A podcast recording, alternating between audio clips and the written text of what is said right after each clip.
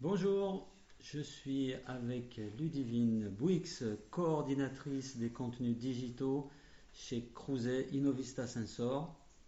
Et euh, on va essayer de discuter un petit peu aujourd'hui de, bah, du rôle d'une coordinatrice pardon, des contenus digitaux euh, dans une entreprise industrielle qui fait quand même plus de 1000 salariés euh, pour le groupe.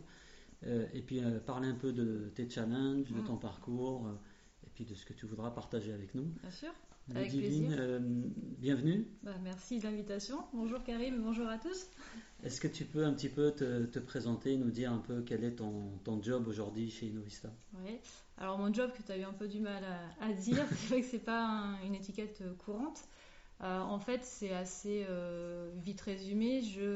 J'assiste les personnes pour la création de contenu et je suis chargée de trouver la meilleure façon de le diffuser. Donc, euh, par exemple, si on a euh, un événement ou un lancement de produit, euh, comment choisir le meilleur support, le meilleur média pour arriver à avoir une campagne cross-canal et, avoir le message diffusé de la meilleure façon possible. Ok, donc tu ne t'occupes pas de la rédaction en elle-même des contenus ou, Ça peut m'arriver aussi. Ça peut m'arriver aussi sur notamment le blog ou l'assistance pour quand on crée des webinaires par exemple. voilà. D'accord. Euh, c'est quelque chose qui est, nouveau dans, l'entreprise ou c'est un poste qui existait avant ton arrivée? C'est un poste qui a évolué, on va dire, avec, euh, avec mon arrivée, puisque donc euh, rapidement, moi j'ai un parcours, je, suis j'ai fait un court passage dans l'enseignement déjà. j'ai derrière moi ensuite 8 ans d'expérience en administration des ventes export. Et puis à un moment donné où j'ai refait, j'ai fait une reconversion en fait, c'est à ce moment-là qu'on s'est connus, voilà. Euh, et c'est là que je me suis tournée vers la communication. Je suis arrivée d'abord uniquement sur des missions pour les réseaux sociaux et pour les campagnes emailing, mhm. où on avait déjà une idée un peu de, canaux différents. Et puis petit à petit, ça s'est structuré avec des campagnes digitales. Et aujourd'hui, voilà, c'est un, un, échelon euh, supplémentaire. Ok.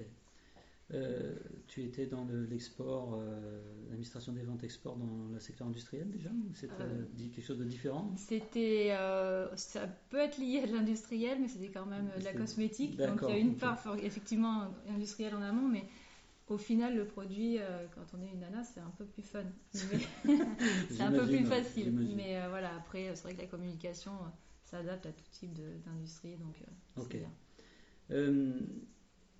Comment, euh, justement, donc le, poste, ce que j'ai compris, n'existait pas. Enfin, mm. Pour être très honnête avec toi, je crois que je crois pas avoir vu beaucoup d'entreprises où il y a des postes de coordinateur des contenus digitaux.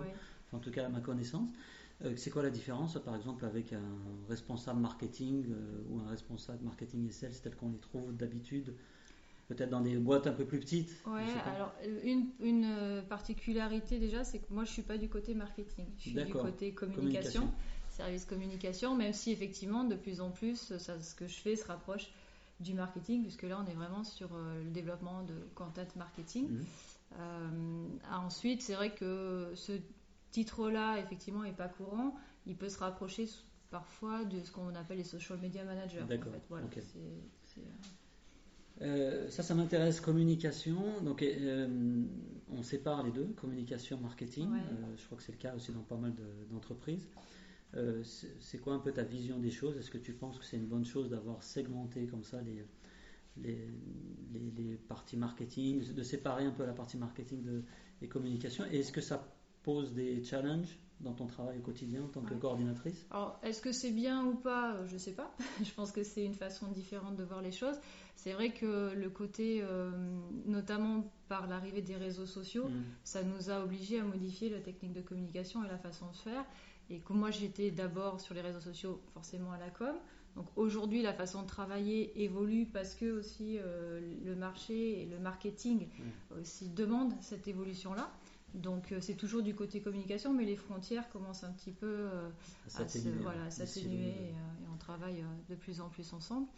en termes de challenge, oui, ça, ça en amène pas mal, puisque c'est vrai que le fait d'évoluer sur du content marketing, et je pense que là, on n'est pas les seuls. C'est de façon générale euh, dans les entreprises mmh. industrielles. Euh, il y a un gros effort de transformation euh, qui doit être fait. beaucoup de dirigeants ont conscience de cette, que la transformation digitale est nécessaire. elle est par contre sur le terrain pas toujours facile à mettre en œuvre. Je pense notamment, alors après, on, a, nous, dans le marketing, des, gros mots, on dirait, tels que l'inbound ou le social selling, qui, pour des personnes qui sont pas... novices, voilà, qui sont novices, peuvent être un petit peu déroutants. mais donc on a déjà un travail de communication justement d'éducation de, voilà pour familiariser les gens avec tout ça, les familiariser à la transformation euh, de leur métier aussi. Alors ça se fait avec plus ou moins de, facilité. Bon, il y a le, fait de gérer un changement qui n'est pas toujours euh, simple, forcément. Et puis, euh, puis c'est des choses nouvelles, quoi. Donc c'est des choses nouvelles vers lesquelles on doit aller. Donc de façon générale, les personnes comprennent assez facilement que c'est effectivement là où elles doivent aller. pourquoi elles doivent y aller. Après, le comment est plus difficile parfois mm. à mettre en œuvre. Voilà.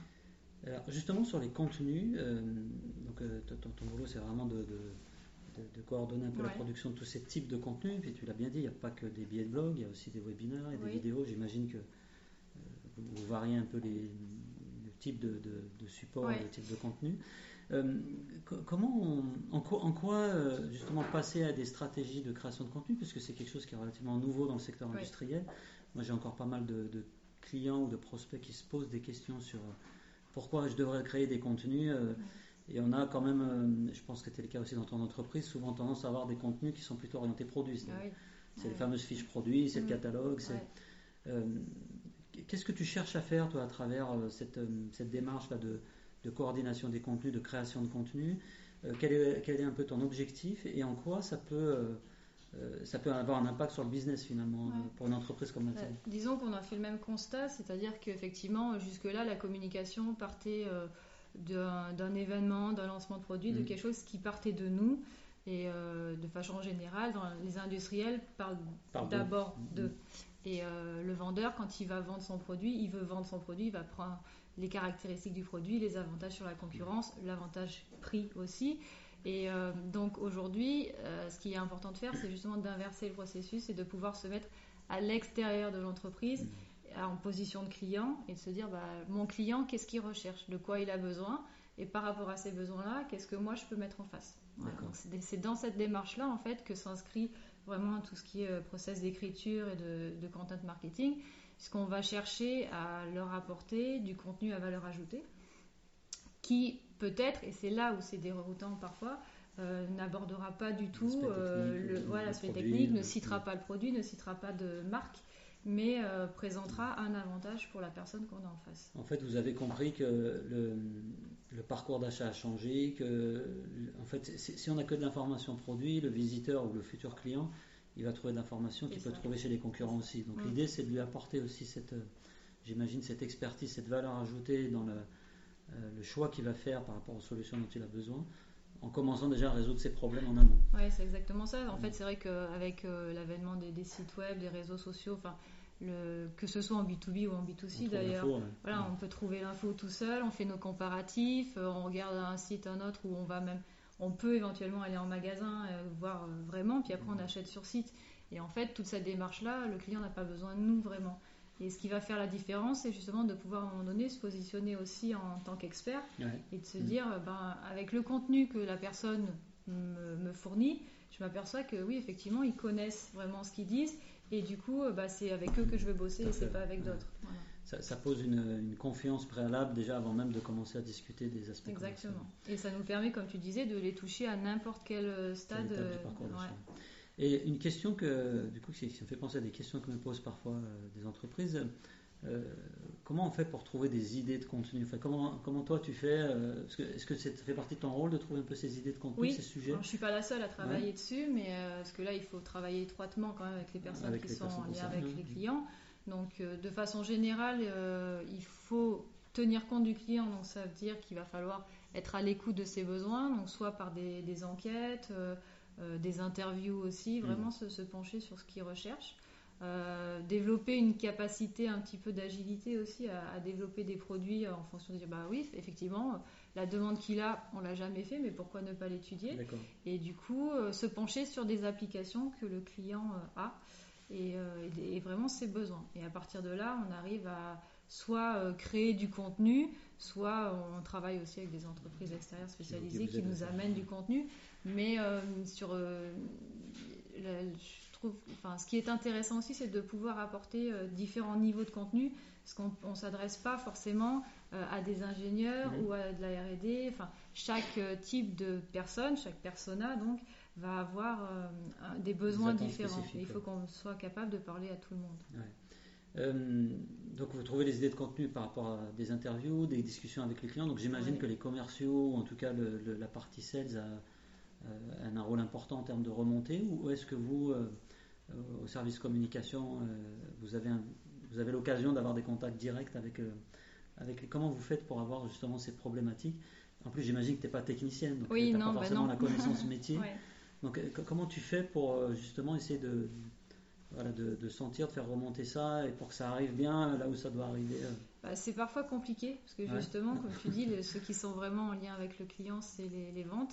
On n'est pas très souvent en contact avec eux, mais parfois, au, cours d'une discussion, par hasard, on apprend que tiens, il y a un sujet qui pourrait être intéressant, donc on va être amené à creuser. Et puis il y a aussi la veille. moi, je sais que je fais beaucoup de veille. Euh, sur les, sujets actuels, euh, des sujets qui sont d'ailleurs pas forcément non plus du, coup reliés vraiment à notre cœur de métier, mais qui, euh, par l'intérêt que ça, suppose aujourd'hui dans l'écosystème industriel, nous permet de dire bah oui, si j'écris là-dessus, ça va les intéresser. Donc il, faut, il faut faire ça aussi. donc on a, on a le contenu, on a toute cette étape de, de collecte de sujets. sur la rédaction, j'ai compris que vous le faisiez un peu en interne, parfois en externe, en fonction, j'imagine, de, aussi du type de contenu. C'est peut-être plus facile de rédiger un billet de blog que de faire une vidéo ou, ou je sais pas après comment vous euh, organisez. Oui, alors pas toujours parce que écrire aussi, des fois, il faut arriver à, trouver, le, bon temps, le bon angle d'attaque. C'est pas forcément plus simple. Euh, donc j'imagine après qu'il faut diffuser ces contenus.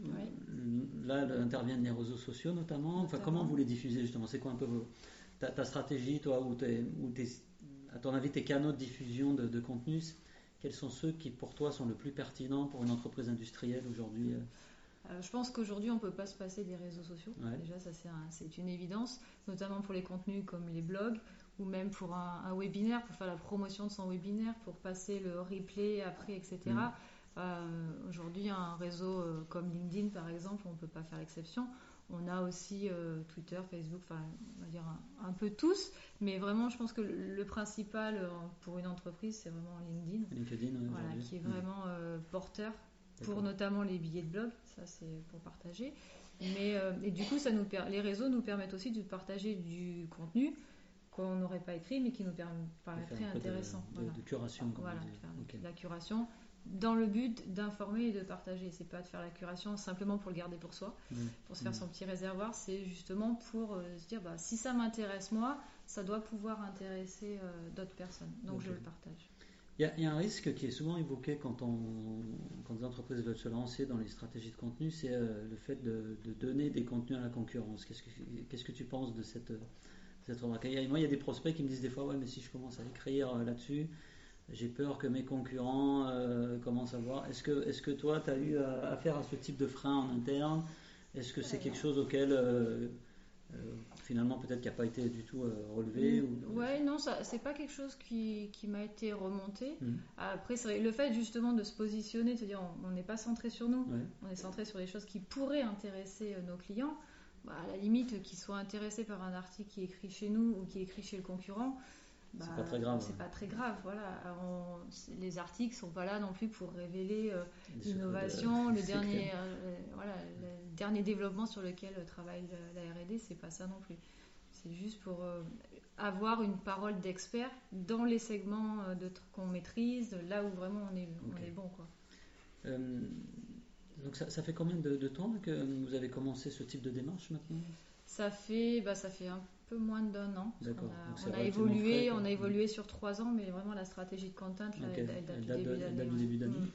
Euh, peut-être un peu tôt pour mesurer un peu les résultats, mais en tout cas, quel type de, euh, quel type de challenge tu as dû relever justement pour, euh, pour mettre en place tout ça Alors, le, le, principal challenge par rapport à, l'écriture, c'est ça, c'est ce que dont on parlait, c'est d'arriver à positionner les gens à l'extérieur de l'entreprise. Parce qu'on est dans une. Forcément, le, on va pas se cacher, quel que soit le type de contenu, euh, quel que soit euh, ce qu'on met en place, mm. le but ultime, c'est de faire du business et c'est de vendre. Voilà. Mm. Sauf que ça, c'est le but ultime. Mais entre-temps, il faut euh, qu'on nourrisse, on va dire, le client, enfin, du prospect jusqu'au client, mmh. l'ambassadeur, etc. Et euh, donc le, la première chose, c'est de se dire, je, je en gros, je, sors de mon corps, je sors de mon entreprise et je suis plus euh, à la com, je suis maintenant euh, un, client. Et voilà, et, qu'est-ce qui va m'intéresser Qu'est-ce qui fait que je vais ramener du trafic sur mon site internet, que la personne va télécharger mes documents, aller voir mon blog, etc. Donc ça, c'était c'est le plus gros challenge au départ. pourquoi? Parce que avait, c'était une culture, bon, c'est un peu le cas dans, globalement dans le secteur industriel, on a quand même une culture très auto-centrée sur les, nos produits, nos solutions, nos métiers. C'est exactement ça, c'est la culture du catalogue, on va dire. Il euh, voilà, fallait sortir de la culture du catalogue. Venez voir nos moteurs, venez voir euh, nos produits. Euh, il faut donc c'est des mentalités, c'est des habitudes de travail qui ont été prises aussi et de communication. Donc c'est un gros challenge au départ pour inverser ces mentalités là. Ok. Euh, donc ce gros challenge-là, il euh, y avait, j'imagine, d'autres opérations marketing qui, étaient conduites, qui sont d'ailleurs certainement toujours conduites euh, dans l'entreprise. Comment tu, est-ce que tu as réussi à intégrer ces opérations-là ou c'est peut-être du marketing offline euh, un peu plus classique, je pense à des salons ou des opérations de marketing plus classiques. Est-ce que ça te fournit ça des idées de contenu? Est-ce que tu arrives à exploiter ça dans ta stratégie ou dans En fait, l'idée c'est pas de balayer complètement tout ce qui avait été fait avant et de plus faire de ce que moi j'appellerais la communication traditionnelle. Il faut arriver à trouver le savant euh, dosage euh, entre les deux. Donc forcément, les salons continuent à être importants. Et puis, euh, bah, les vendeurs, tu peux pas leur enlever les salons, c'est pas possible. C'est le même moment de l'année où ils rencontrent. ah, faut qu'on en discute. Euh, ils, en ont, voilà, ils en ont besoin. En tout cas, ils disent en avoir besoin. Ils en ont besoin. Après, tu peux digitaliser les contenus, tu peux donner, justement, dans ce qu'on disait tout à l'heure, où la personne, elle va chercher son contenu elle-même. Tu peux très bien être amené à mettre euh, des, plus, de plus en plus de documents techniques en ligne Bon, là, on retrouve ce qu'on disait tout à l'heure. Est-ce que l'entreprise qui fait ce choix-là, est-ce qu'elle s'expose pas euh, à la concurrence, etc. Ça, c'est des, des, choix qui sont faits. Mais du coup, tu apportes du plus en plus de contenu digital aux clients, mais sans pour autant euh, balayer complètement ce que tu faisais avant. la vraie vie, quoi. Voilà, il y, en a besoin aussi. Mais c'est vrai que petit à petit, le digital va prendre de plus en plus d'importance. Donc euh, là, ça fait un petit moment que vous avez commencé. Ce que tu, comment tu mesures justement les retombées? Parce que c'est aussi un des points un peu sensibles. Comment on peut mesurer les retombées de l'activité sur euh, les réseaux sociaux, sur euh, la création de contenu? C'est, Parfois, c'est un peu délicat parce qu'il y a aussi un objectif, j'imagine, de comment dire, de branding, quoi, de, de global d'audience. et, mm. donc on, on, cherche peut-être pas forcément à comment dire, mesurer précisément les taux de conversion de chacun des, trucs, même si on, peut être parfois un peu obsédé par ça. Mm. Euh, est-ce que ça, c'est une difficulté que tu rencontres? Est-ce que hum, c'est compris aussi par, par les équipes euh, dans l'entreprise? Que parfois, ben, peut-être qu'on ne peut pas tout mesurer, en tout cas pas tout quantifier avec euh, mm. du dollar derrière, quoi, du retour sur investissement. Est-ce que tu as eu cette, euh, ce challenge-là? Euh, bah, Pas trop encore, parce que comme on est un peu quand même au démarrage, si tu veux, voilà, aujourd'hui on est plus sur trouver le, rythme de croisière et avoir notre contenu, voilà, que faire que tout ça. Que tout ça fonctionne et que les gens comprennent pourquoi on va là-dedans et pourquoi c'est important qu'on soit pas les seuls. Si c'est pas porté mm. que par la communication, ça doit être vraiment partagé aussi par les ventes, euh, le marketing, enfin voilà. Et euh, donc aujourd'hui, on n'en est pas encore à vraiment à calculer un, un ROI, sur les actions. Mais euh, ça viendra. non, mais je pense qu'il y a une phase de toute façon de, mise en place qui peut durer plusieurs mois et il ne faut pas s'attendre non plus à du ROI sur ce type de stratégie. On est plutôt sur du long terme. On ne va pas chercher à avoir un retour sur investissement sur les dix premiers blogs qu'on a publiés ou sur il faut, comprendre que ça s'inscrit dans du long terme. Et en même temps, on reste quand même attentif mm. en se disant bah tiens, j'ai publié euh, tel contenu, est-ce qu'il a mieux marché mm. C'est vrai que on a déjà des résultats où on s'aperçoit que des contenus de blog euh, vont mieux fonctionner qu'un contenu partagé sur LinkedIn qui viendrait d'une source externe. Donc euh, c'est qu'il y a quand même un Ça c'est un point intéressant, c'est que souvent les contenus qui marchent le mieux, en tout cas nous on le voit chez, chez nos propres contenus et chez, ce qu'on fait pour nos clients, c'est quand, ça, quand le contenu traduit une vraie valeur ajoutée, une vraie mm. expertise, en fait, très souvent, c'est ces contenus-là qui fonctionnent. Quand on, livre des choses que seuls nous pouvons livrer, donc par exemple, typiquement sur une entreprise comme la vôtre, euh, une expertise propre à, à Novista, quoi. Mm, mm. à un moment donné, vous partagez ça. Euh, je pense que les, gens, quand ils tombent sur ce type de contenu, ont conscience qu'il y a quelque chose de spécifique ici et qu'ils ne trouveront pas ailleurs. Et c'est les contenus les plus difficiles à produire. Parce que le reste des contenus, on les trouve sur Internet d'ailleurs. On peut les, mais je pense que c'est dans cette direction-là qu'il faut aller. Mm-hmm. ça ne m'étonnerait pas que ces contenus-là fonctionnent mieux que les autres. Chez, oui, oui, oui. Et puis en plus, ils, suscitent de l'intérêt aussi mm. en interne, parce que bah les, gens commencent à être curieux. Les gens sont curieux, ceux qui participent, comme tu dis, sont valorisés. Mm. Et puis, au bout d'un moment, ils demandent qu'à y retourner. Euh, c'est quoi un peu les, euh, les, ingrédients qui font que ça peut marcher, la mise en place de, de, ce type de stratégie? Qu'est-ce qui, à ton avis, a facilité les choses ou au contraire risque de les freiner? Euh, À quoi il faut, être, il faut faire attention quand on lance une stratégie de content marketing dans une entreprise industrielle Pour moi, une des premières nécessités, c'est de savoir déjà à qui on parle. D'accord. Pour pouvoir justement leur donner le bon contenu et connaître leurs attentes à quel moment du process de vente il se situe et, en fonction du coup euh, être capable d'adapter euh, les contenus qu'on a. Euh, ensuite, il faut que ce soit quelque chose qui est partagé, c'est-à-dire qu'on ne peut pas le faire à une ou deux personnes. Il faut aussi que l'ensemble de l'entreprise ait conscience de ce que ça peut apporter, des enjeux et, comment ça se met en place. Hmm. Donc, quand on explique généralement, et, oui, effectivement, c'est bien, j'ai bien compris, c'est là où il faut aller quand on commence à attaquer le comment on y va, et, bon, ça devient un peu plus difficile. Mm. Mais euh, voilà, y a, on ne peut pas y aller tout seul de toute façon. Donc il faut aussi euh, y a cette grosse phase d'éducation, je pense, et de partage de connaissances qui est, qui est importante pour que tout le monde euh, adhère au projet. Ok. Et là, est-ce que tu as des conseils à donner pour convaincre les collègues en fait euh, Comment tu t'y es pris, toi, coordinatrice Parce que c'est un peu ton rôle finalement. Oui, c'est un peu mon rôle. Alors, ben, je prends mon bateau de pèlerin. tu vas frapper et puis, j'ai frappé au port. Non, j'ai quand même des collègues parfois qui demandent à, se faire expliquer. Donc ça, c'est déjà une première victoire. Euh, et puis, euh, non, c'est vrai, voilà, c'est le dialogue, c'est expliquer. C'est mettre des, des, mots simples sur des étiquettes de mots qui, qui au départ sont un petit peu perturbants pour eux aussi. Donc il y a vraiment cette phase-là d'échange, d'explication et euh, qui du coup moi me renvoie un peu à mes années d'enseignement. Donc euh, ça me plaît bien aussi. La pédagogie, c'est ça. Le côté pédagogique et, l'échange euh, me plaît bien aussi. Ok.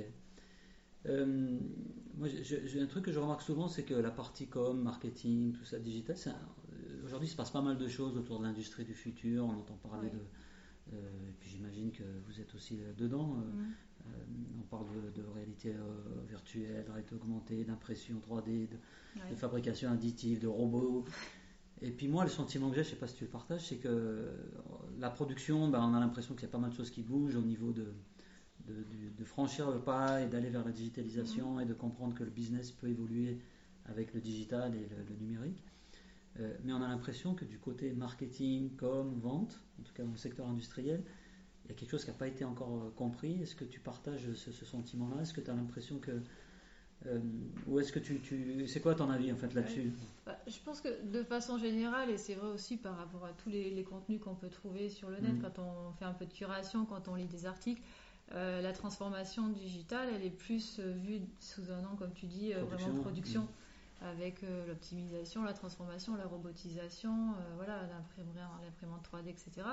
Et on, a du mal au départ à penser que les fonctions, ce qu'on appelle des fonctions plutôt support, peuvent aussi être touchées et que c'est important. Mm. Et euh, donc là, on parle de la com, de marketing, mais ça peut être aussi des fonctions RH euh, pour la, formation, euh, voilà, des le choses. Système d'information d'entreprise, etc. Donc je pense que tous les secteurs d'une entreprise, tous les départements mm. sont amenés à, évoluer et doivent évoluer. Voilà. Après, effectivement, selon les mentalités, selon ce qu'il y a à mettre en place, les outils qui sont choisis, etc., ça peut prendre plus ou moins de, temps. D'accord. Euh, bon, on va, pouvoir conclure, mais euh, juste avant qu'on conclue, j'aimerais bien que tu nous. Tu as un parcours qui est un petit peu atypique. Euh, tu n'es pas issu peut-être d'école marketing traditionnelle. et justement, c'est peut-être ça aussi qui fait, qui fait la richesse de, ce que tu fais. quel conseil tu donnerais à, à une, une responsable marketing ou une coordinatrice de contenus digitaux qui voudrait euh, euh, prendre son bâton de pèlerin et démarrer dans son entreprise, par quoi elle devrait commencer en fait?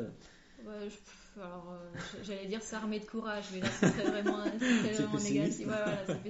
non, je pense que tout simplement, il faut rester euh, ouvert aux gens. Et, et c'est vrai que c'est une période de changement qui, est, qui, peut être, voilà, qui est pas mm. simple. Mais euh, si on, est déjà convaincu de ce qu'on fait, de, du bien fondé de ce qu'on fait, de ce que ça peut amener derrière, c'est déjà beaucoup plus facile à faire passer le message. Euh, il faut prendre du temps avec les gens aussi, prendre du temps de, leur expliquer ce que ça va leur apporter à eux, ne pas hésiter si une personne vient vers soi en disant bon, bah, sur mon LinkedIn, comment je fais? Là, je voudrais rentrer en contact avec plus de gens, je voudrais développer mon social selling. Moi, quand j'ai un quand j'ai un commercial qui vient vers moi en me demandant ça, mais je suis aux anges, quoi. Donc euh, voilà, je pense que c'est un, gros travail euh, d'écoute, de patience aussi. Et, euh, c'est vrai qu'au niveau diffusion, par contre, il faut quand même être assez aussi carré, assez mm. rigoureux pour justement avoir des, plans de diffusion. Mais j'aime bien cette idée de peut-être trouver des champions, c'est-à-dire que si on détecte que dans l'entreprise il y a un commercial ou, un collègue qui est un peu plus motivé que les autres, peut-être s'appuyer sur lui pour faire des petits trucs, euh, mais au moins des trucs qui mm, fonctionnent. ça. Puis ensuite, il en parlera à la machine à café, j'imagine.